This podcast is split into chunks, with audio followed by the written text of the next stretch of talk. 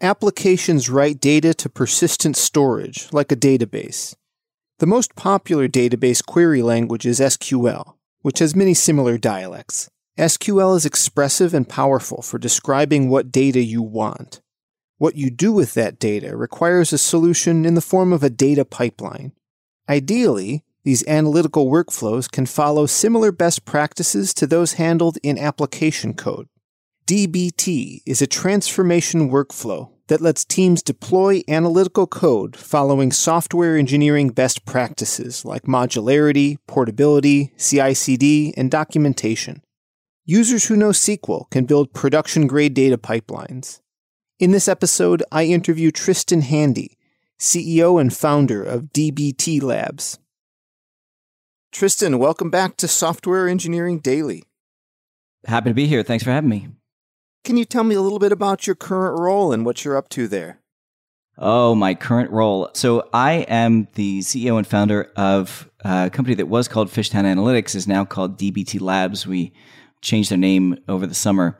And we have been for a little over five years the maintainers of an open source product called DBT that helps data analysts and data engineers do transformation inside of the modern data stack. So, most commonly used with data warehouses like Snowflake, BigQuery, even data lake houses like Databricks. So, most companies are already set up on that kind of infrastructure. If I'm a data analyst, I have some access to it. What sort of transformations can you help me with above and beyond what I might do in basic SQL? Yeah, that's a great question. So, under the hood, DBT is actually running SQL against your data warehouse. And so the question is why do you want something to help you run SQL if you are competent at writing SQL yourself? And I like to make the comparison to Rails. So prior to 2006, you could certainly build a web app, but it required a high degree of technical sophistication. And then along comes Rails and it lights on fire. And not only does it become a widely used framework, but it changes who can actually build web applications. It predates and is largely, I think, the cause of all of the software engineering boot camps that happened in the late 2000s, early 2010s, and the fact that now it is very i mean i do a tremendous number of interviews for software engineers and certainly there are still folks who come from a computer science background but that is not nearly as required as it as it used to be. And so the rails framework essentially means that you're working up and you know plenty of frameworks have done this since then but it was i think the first and biggest. But it enabled software engineers to work up one layer of abstraction and dbt does the same thing. If you compare the same type of workloads written in raw SQL versus written in DBT, you'll find that the DBT code is generally at least 50% fewer lines of code. And in certain instances, it's like two orders of magnitude fewer lines of code. And that's just because DBT provides programming abstractions that SQL just doesn't have. And it provides them in the same way that like a web templating language would. It uses Jinja 2 at its heart, which is originally what was developed for web application development, but we've enhanced Jinja to provide functionality that data engineers and data analysts find useful. Things like the ability to construct this DAG, directed acyclic graph of data transformations and have a native understanding of how all of these things map to each other. That's one example, but it goes pretty deep. So, in the same way that you certainly can write raw CSS, HTML, and JavaScript to build a web application today, but no one really does that. It, we're going through a similar transition in data engineering. You can write it all by hand, but it turns out that that's like increasingly just not a great idea. Yeah, with the growth of many frameworks, React, Vue, Angular, these sorts of things, it wouldn't surprise me if successful software engineers had limited experience to HTML and CSS and things like that as they kind of seem to become a little more lower level in the software stack. Do you imagine the same evolution for SQL and the data analyst? Will there come a day when someone learns DBT and is not maybe as proficient in SQL because they're using something higher level? I love that question. I've never been asked that before. I can imagine a trajectory in that direction.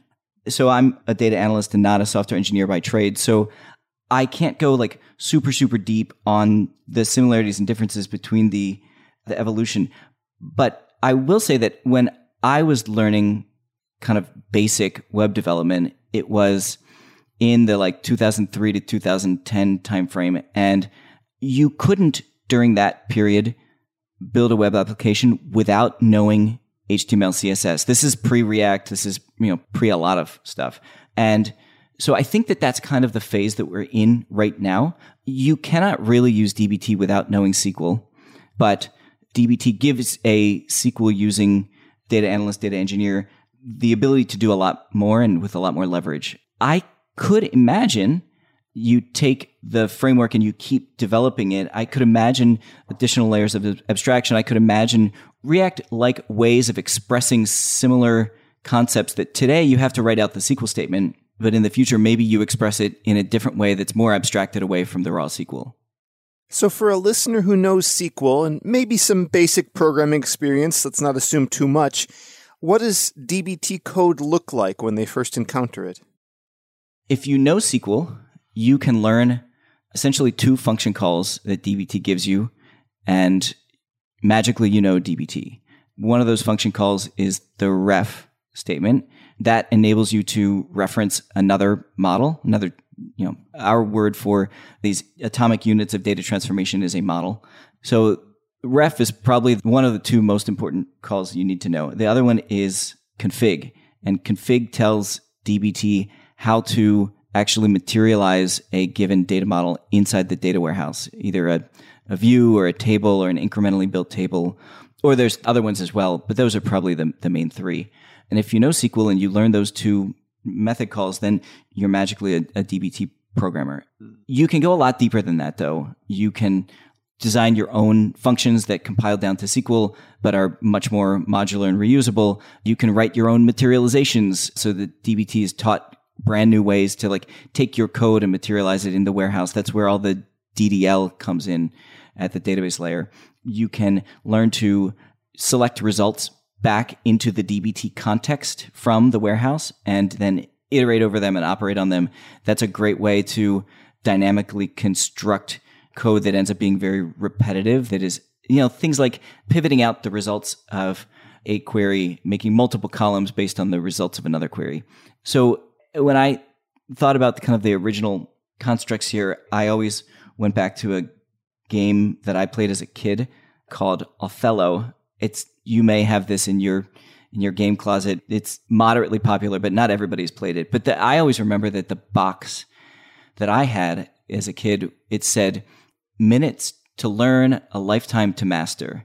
So we've always tried to make DBT very accessible for anybody that knows SQL, but you can continue going deeper and deeper for a long time. So prior to DBT, one approach I think is organizations had to invent the wheel on their own was to leverage stored procedures. I see this especially in the hmm. Microsoft SQL Server world, where for some companies there's quite a surprising amount of logic packed into these, and maybe they're even version controlled. Can you compare and contrast that approach to the benefits of adopting a tool like DBT? Yeah, that's a great question. I have lived in that world. It often ends up being very spaghetti-ish, even if you have the very best of intentions when you when you start out. So the core of DBT is declarative. So let me say this it's declarative, and that's opposed to stored procedures, which end up having all of these more constructs that, that you would think of in a, in a standard programming language if then statements, loops, et cetera, et cetera. Our original inspiration was Terraform. In fact, DBT came out of a conversation that I had with, with my co-founder Connor, where he showed me Terraform and how he used it in his job as a DevOps engineer. And I said, that's what I need. I need Terraform for data. And the wonderful thing about Terraform is that it is idempotent. So, meaning you can have no idea of what the state of the system is at the beginning and you can run it and you can be very confident that the state of the system at the end matches what you want. And that is 100% definitely not the case for data transformations written in stored procedures. They tend to be very procedural. And if you don't have a perfect understanding of what the system looks like at the beginning, they're very fragile and you can get results that you don't expect very quickly. With DBT, you can literally blow away the schema or the database or whatever construct you're operating in. You can destroy the entire thing, run DBT, and the state of the database at the end of that run will look exactly the way that your code describes. And I think that that is the biggest difference. It is a very robust way of expressing this logic. And all of a sudden, you reduce failures in your data pipelines by just a tremendous amount. I mean, that used to be a question that we would get all the time from users like how do you how do you handle failures? And our answer was the programming model just reduces failures to such an extent that you like the only way that you experience them is there's some human error in the code that you didn't catch during CI or there some data point came into the system that you never wrote, never handled for and that's broken something. But it's just a very robust way of expressing data transformations. What about error handling when the limits of the underlying database are challenged? Uh, I've been in some situations where we pushed too hard, or maybe somebody was doing too many table scans and this sort of thing, and failures need to occur simply because of the operations of the system. How does DBT help the user navigate through a situation like that? Yeah, it's a good question. So, to be very clear, DBT does not make a ton of sense when being used against prior generations of database. So databases that have very constrained resources, whether that's memory or disk, DBT kind of assumes that you're operating on top of a cloud native architecture that kind of scales to infinity. That is a true statement, you know, essentially when you apply it to products like Snowflake or like BigQuery or, or like Databricks. And so if you write a query that has terrible performance properties, DBT will just run it. And you may find that when you look back at your logs that that took eight hours to complete and that's probably not desirable, but it did finish and it finished because the resources that you were working with were so scalable. So you have a couple choices. You can either like scale up, you know, if you're on Snowflake, you can say, I want to run this eight hour thing on a bigger node, or you can use the explain plan inside your database of choice and you can actually performance tune that query. In general, if you're applying, we call the practice of doing data modeling in DBT analytics engineering. And so if you're applying analytics engineering best practices, including you know using your your optimizer well, uh, debugging queries using the explain plan, and then using incremental processing appropriately. You're just not going to run into an upper bound in terms of like what types of data you're able to transform using DBT on cloud native databases. In my own anecdotal experience, I find organizations are often kind of inventing things, some home, homegrown solution for how they manage their queries and things like that often in stark contrast to software groups that seem to have developed some pretty formal procedures from, you know, source control and test driven development and all these kinds of steps.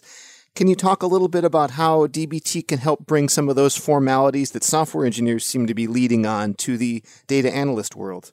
That's my jam. That's like the thing that I get excited about. But before talking about it from a tooling perspective, I think it's it's also important to talk about it from just like organizational culture perspective because we actually treat software engineering teams inside of companies differently than we treat data teams. To the extent that like the company even has a data team oftentimes it's a bunch of people embedded in business units who use excel or, or tableau and don't really have any kind of centralizing features to the, the work that they're doing. I think that in software engineering there has been this realization over whatever it's been, five decades, uh, maybe probably more, that it just doesn't serve an organization to have executives directly controlling the the roadmap of software engineering teams. You you just don't see, you know, the CEO going up to a software engineer and tapping them on the shoulder and saying like, "Hey, I know that you are working on this thing, but I need you to drop everything and work on this other thing." And that is an experience that data analysts have like every day all day. You know, shoulder tapping is the norm. There things that data analysts do are really not typically thought of as like the investment in a strategic resource that compounds over time and needs to be managed in the, the same kind of way that you would think about, you know, stewarding a code base for a product that your company builds. So I think that that is fundamentally one of the things that, that needs to change. And often when I talk about how DBT helps data professionals, analysts, and engineers build up this essentially a repository of knowledge, like th- things that the organization knows. There's like this blank stare, like that's not a thing that we we've even thought was possible. but for the folks who really get it, which are oftentimes are the practitioners, the DBT viewpoint resonates tremendously. It means that a data analyst from you know previously doing all of this disconnected kind of one-off work that was like whatever, figure out the fastest way to ship this thing and, and send it in an email to an executive and then move on to the next thing. Instead, transforms into this very strategic job where you're slowly building layers of meaning and you're writing it all in code. It is going through a version control and then a CI CD process. It is getting automatically tested. And DBT is at the heart of all of this, both the expression of code as well as the framework for testing and the CI/CD process. And it DBT has resonated so strongly with analysts because they realize that it is their path from being kind of a junior resource that is at the whim of every executive at the company to being a strategic resource that the longer you continue to do what you do, the higher your leverage within the organization is, and therefore the, the better your career path. When an organization is going to bring DBT in, how does that adoption get started? Is it that data analyst looking to do more in their role, or is it uh, maybe a CIO who says this is the tool we need to pick? It's a mix. The more common is the data analyst. And there are some great examples of data analysts who have brought in DBT against a tremendous amount of resistance from their organization, even from like technical leadership in their organization. One of the wonderful things about being open core is that, you know, if there's a data analyst who understands the value, it is actually quite hard for their organization to prevent them from getting value out of the thing. You can download it, install it, and kind of go to town as long as you have credentials to the organization's data warehouse. And from the other end, there is this this big shift that is happening in the largest organizations in the world. They are moving from on-prem to cloud and they've already gone through that process often with uh, a lot of their applications, but they are now, and a lot of times it is the combination of Snowflake, BigQuery, or Databricks that are kind of pushing organizations in this direction, leaders are seeing that there's now an opportunity to move data processing to the cloud as well.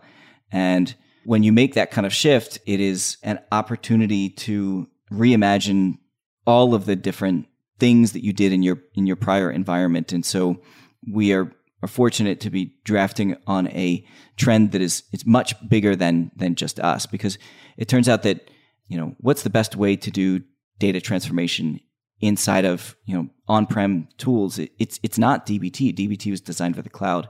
And so as these organizations move into the cloud they ask well what's the best way to do this in the cloud? And and then they get pointed towards us when I think of the existing toolbox a data analyst has, there's obviously some SQL interface of some kind. Often that's sort of a given to you by your organization, just to what fits with what product you have. If you're on SQL Server, it's probably SQL Server Management Studio or something like that. Is DBT a similar application? I install it on my machine and sits on top SQL, or is there more of an enterprise level way that uh, my IT support staff is going to have to help with? Okay, certainly there are tightly coupled products, and you know you mentioned one. And the nice thing about SQL though is that it's pretty permissionless. It's not maybe as permissionless as a protocol like HTTP, but if you understand how to speak SQL Server wire protocol, you can interact with it without necessarily needing the permission from your centralized IT organization. And DBT operates the same way. The way that it interacts with your database is via SQL. And so you, for DBT Core, the open source product, you don't need any permissions from anybody other than you need credentials to the, the warehouse. The commercial product that we sell, part of the value of it is that it provides an IDE, an integrated development environment that is natively built to facilitate the development of DBT code. And so then depending on the organization that you're at, you know, for smaller organizations, it is, is still quite easy for a, data analyst, data engineer to swipe a credit card and get up and running in, in, you know, five minutes. But for larger organizations that need integration with their SSO or, you know, whatever else, it is often a centrally purchased and provisioned product. Then again, the nice thing about being open core is that at the largest organizations in the world, you still have folks that are, you know, ICs doing the work that have downloaded DBT, played around with it. And by the time they talk to us about our managed version, they are already experienced users and they, we don't have to sell them on the value. Makes sense. And once someone gets up and running with it, can you talk a little bit about the learning curve? What do I have to know to take my SQL knowledge and start working in DBT? Yeah, I mentioned the first two functions that every DBT developer learns. I think that honestly, it's less a learning curve about learning the syntax that DBT makes available to you. It is more about how to adjust your brain from a procedural way of doing data transformation to a more declarative way of doing data transformation. So in DBT, every single model is a single select statement. And so in a data warehouse, everything is either a table or a view, right? And all tables and views have rows and columns. And if you are working on a modern data warehouse, the SQL dialect that you have access to is like really unbelievably expressive if you relate it to the SQL dialect that I learned in the beginning of my career in the early 2000s. And one of the big changes there has been window functions. Window functions enable you to express things in SQL that you just like literally couldn't do in 2003. And so now the job is okay, how do you express what the data set should look like at the end of whatever transformation it has to go through? And oftentimes, for a data analyst that is used to expressing this in Excel or a point and click based product, the idea of like trying to express all of this stuff in a single select statement feels a little foreign. And you, you learn all these tricks of the trade. So like, how do you join against a days table? How do you use a distinct clause combined with a bunch of window functions to get uh, dimension model for your customers. These tend to be the, the things that are involved in learning DBT. And it's, it's so it's less about learning DBT, the product. It's more about learning the practice of what we call analytics engineering. And we teach people the analytics engineering workflow and kind of tricks of the trade in a two day long course. And there are certainly like tons of resources online now to learn this, but it's not like an excessive thing to go through to learn how to do this, but it's also not the kind of thing that just like programming, you don't learn the basics of programming in a single class in school and then you're like an expert programmer. This is the kind of thing that you're going to learn how to do over the course of a couple weeks and then you're going to learn to get good at it over, you know, a number of years. Are there any early wins you see companies realizing as they adopt DBT? Hmm. Yeah, there's a lot that kind of happens very quickly after you adopt DBT. You find that the simplicity of the architecture, you just like don't need as many humans to maintain your data infrastructure to debug jobs that have failed. You also find that things just operate really quickly. DBT expresses logic in a way that databases really want to do processing. Like cloud data warehouses are these tremendous relational algebra engines. And DBT expresses logic in a way that this, these engines can like really crunch through very quickly. So what you find is that teams, like relatively small teams of data professionals can do a tremendous amount of work very quickly. One of our favorite customer stories is JetBlue. They replatformed onto Snowflake and DBT.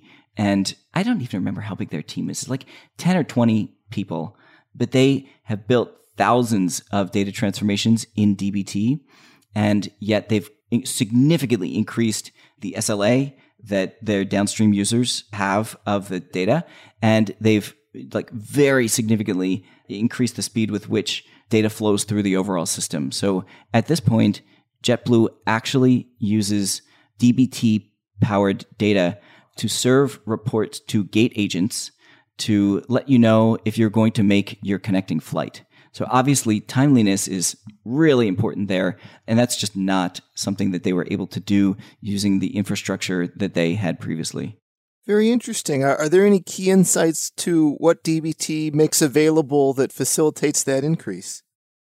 It is a combination of being native to these modern database platforms and a combination of the fact that it's working with the optimizer. If you try to write code procedurally, data warehouses are not actually going to make that tremendously fast.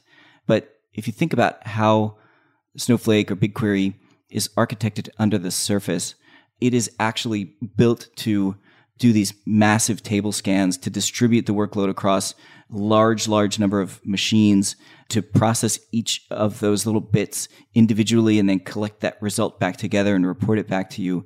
So the scalability of the underlying platform really works in your favor if you can give it these big chunky jobs to do. And that ends up not being what you're doing when you use logic that includes a lot of loops. It's the same reason why, like, if you're doing data work in something like pandas or something like that, you want to use mapper functions as opposed to loop functions. What's the story for testing and maybe even regression testing? How can I leverage DBT to give a little bit more confidence that we're going to roll out good software in the form of queries and procedures and views and that sort of thing? This is an area that has been a part of the product since the very beginning, but there's still more work to do there. So, the thing that DBT does really well today is it allows you to assert things to be true of the data sets that you are building. And so you can say, in my customers table, every row should have a customer ID, every customer email should be unique, that kind of stuff. And then over time, as you're building up your DBT project, you write more and more of these tests and you run DBT test and it runs everything. And, you know, many companies who are using DBT well will have hundreds or thousands of these tests. And it becomes this like really wonderful way of saying like, okay, is the data in my warehouse actually working today? And you integrate that with your CI CD process and you feel really good about the data that, that exists in production. The challenge is that there's a real dependency there on the underlying data. And a lot of times the, the analyst doesn't actually control the underlying data. And so your tests can fail because you received data that you weren't expecting. And that's certainly one type of failure, and it's, it's an important one to track down. One of the things that we hear from the community these days and that we're super interested in spending more time on is how do you test the code itself in ways that are independent of, of the underlying data? And that would look maybe a little bit more like unit testing in software engineering. We're not there yet. There are some like ways that people have implemented this. None of them are what we consider to be super ergonomic, but we're interested in doing more there. There's also another type of data testing that honestly I don't I don't know that we're that well positioned to do and and we'll probably end up just leaving this for for others. But there are companies that help you look at the data itself in your warehouse and say, that's strange. This data used to look like this, and now it is starting to look like this. And you should probably look into that. It probably means that either something is broken in your systems or that something strange is actually going on in your business and you probably want to know about that. And so that's more known as anomaly detection and it's typically much more algorithmic than it is declarative. And so we think it's a super interesting category and there's there's a bunch of products that are starting to do this in the modern data stack, but we care a little bit more about what you would typically call like software testing, like integration and, and unit testing. Makes sense. And tell me about the pitch for DBT Cloud. What's the offering there? Yeah, DBT Cloud is is two parts. It helps you move to production with your DBT workloads, which is a scheduler and a CI/CD platform, and all of the logging and alerting that you would expect from a mature production data platform. And then it also helps you write DBT code in the first place uh, using an IDE that's browser based and it provides a lot of native DBT experiences that you wouldn't get if you were just like running Atom or VS Code or something like that on your in your local environment. So at the very small end, you've got very small teams who want to get up and running with DBT. This helps those teams without necessarily having a technical resource who can, you know, run a production environment for them. It helps them run DBT in a first class way, like very mature way. And then at the other end of the spectrum, you have very, very large organizations who have hundreds, thousands of, of data people. And all of those data people don't necessarily want to use the command line, don't want to learn to type Git commands. And the DBT's development environment provides them a very accessible on ramp to begin doing analytics engineering in a, in a modern way. Are there aspects of your roadmap you're comfortable talking about? Oh my gosh, we are a very transparent company. I'm comfortable talking about a lot of stuff.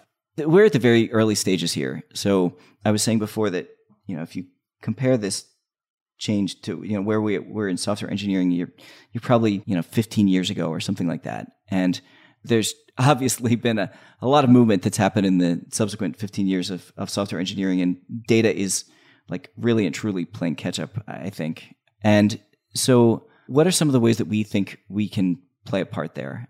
There's certainly a lot of maturing to do. You know, actually, DBT is still version zero software. Um, we are moving towards version one. That's probably going to come in the November, December ish timeframe.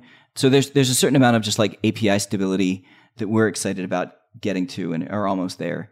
There's also this really interesting angle where DBT if your organization has really made an investment in, in using DBT, what you have expressed in all of the hundreds, thousands, tens of thousands of human hours that you have spent in writing DBT code, is you've expressed how information flows through your company.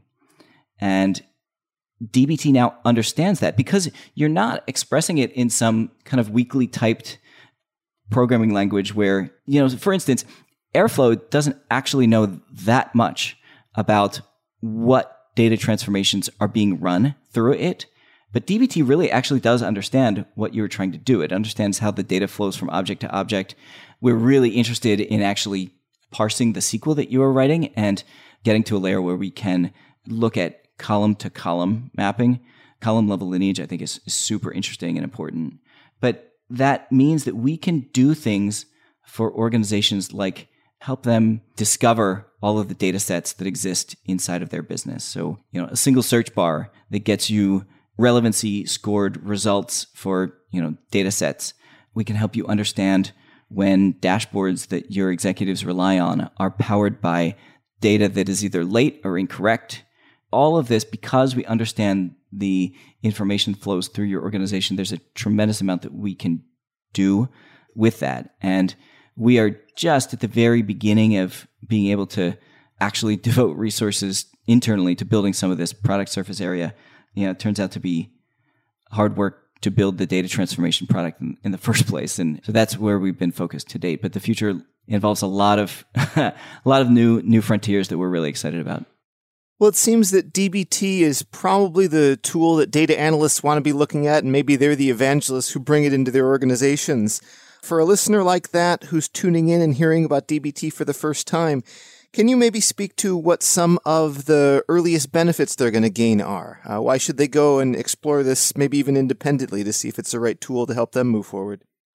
Okay, let me go in a different direction with this question. I sure. think that many times when a data analyst discovers DBT, the first thing that they are struck by is the vibrancy and welcomingness of the community that surrounds it. So, actually, let me look. I think, yeah, we just crossed 18,000 members of the DBT community. The heart of the DBT community is a, a Slack channel that is like incredibly active and very, very supportive of, of new users.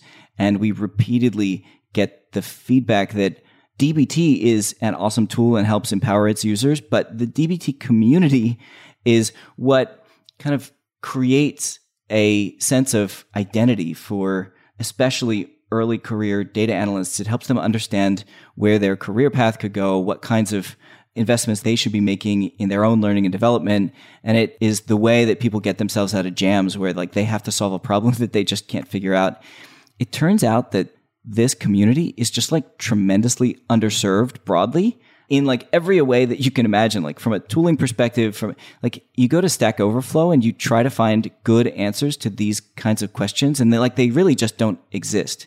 So maybe that's not the answer that you were looking for but i really think that that is one of the biggest wow experiences. When you start working with dbt you get introduced to this community and you're like oh my gosh i will never stop being a member of this community well, to wrap up, tell me a little bit more about how listeners can engage, uh, get on that Slack channel, and explore things for themselves. Yeah, everything comes together at getdbt.com. You can hop over to the community from there and join up. You can download DBT Core and start using it. You can sign up for DBT Cloud and use that as your on ramp. And I write a weekly newsletter called the Analytics Engineering Roundup, which you can Google and find. But if anything that I've said has resonated with you, that is every two weeks version of my brain that, that shows up in your inbox. Well, very cool. I hope listeners follow up and check that out. Seems like a great resource. Tristan, thank you so much for taking the time to come on Software Engineering Daily. Thanks for having me. It's been a lot of fun.